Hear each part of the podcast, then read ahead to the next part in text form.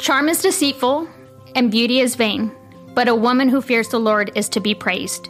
You're listening to Women Who Fear the Lord. I'm your host, Isabel LeBron.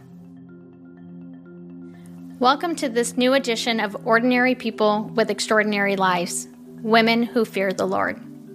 Hi, my name is Isabel LeBron, married to Miguel for 23 years, mother of four adult children, and soon to be grandmother.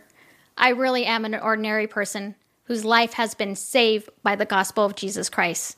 I'm grateful for the opportunity to share with you what the Word of God says about various topics that women may deal with, and how the renewing of our mind through the Word of God will transform us and help us discern what is the will of God, what is good and acceptable and perfect. Since this part of the podcast is called Women Who Fear the Lord, we thought it was a good idea to define the term fear of the Lord. One of my favorite scriptures is Proverbs 31:30, which says, "Charm is deceitful and beauty is vain, but a woman who fears the Lord is to be praised." What is this fear? Well, there are different types of fear. There is a worldly fear that makes us anxious and have feelings of dread or of punishment, a fear that produces no hope. We live in a day where women fear multiple things, such as getting older, being alone, the fear of not being a good wife or mother, a fear of failing health, and a fear of dying. But what does it mean to fear the Lord? Scripture teaches us what this fear is and how it can benefit us to live a life that is pleasing to the Lord. Luther said it best. He used an analogy of a child who had tremendous respect and love for his father and who dearly wanted to please him. He has a fear of offending the one he loves, not because he's afraid of punishment, but rather because he's afraid of displeasing the one who is in that child's world, the source of security and love. The word fear in the Bible is defined as reverence. It is a respect or honor to the one who made you. Think for a moment. If you were to meet any one of our presidents, you would have a sense of fear because who he is and the power he holds.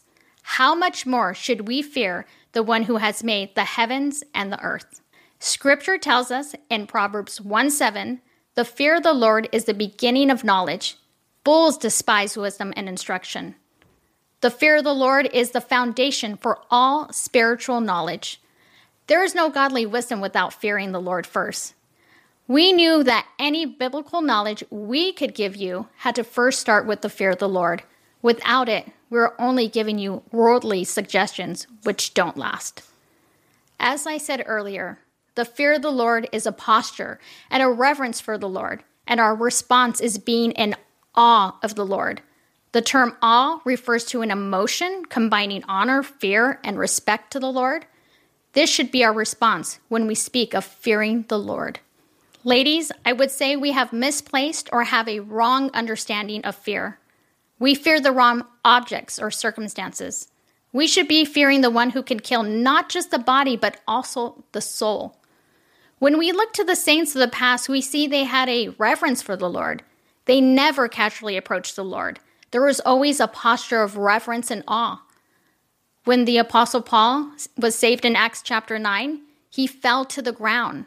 When Isaiah encountered the Lord in Isaiah 6, he said, Woe is me, for I am lost, for I am a man of unclean lips, and I dwell in the midst of a people of unclean lips. For my eyes have seen the King, the Lord of hosts.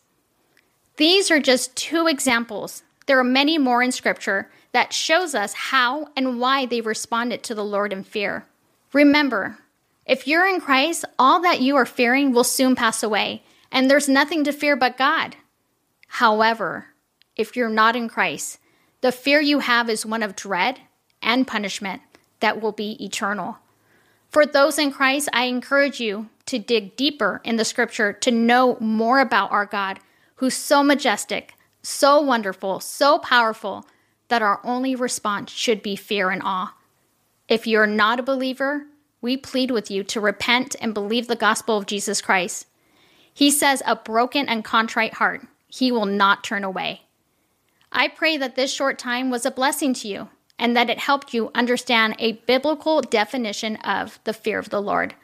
I leave you with a quote from Charles Spurgeon. He said, The fear of God is the death of every other fear. Like a mighty lion, it chases all other fears before it. Thank you for joining us here on Women Who Fear the Lord. If you have any questions or comments, we would love to hear from you. Please comment below or send us a message. Until next time.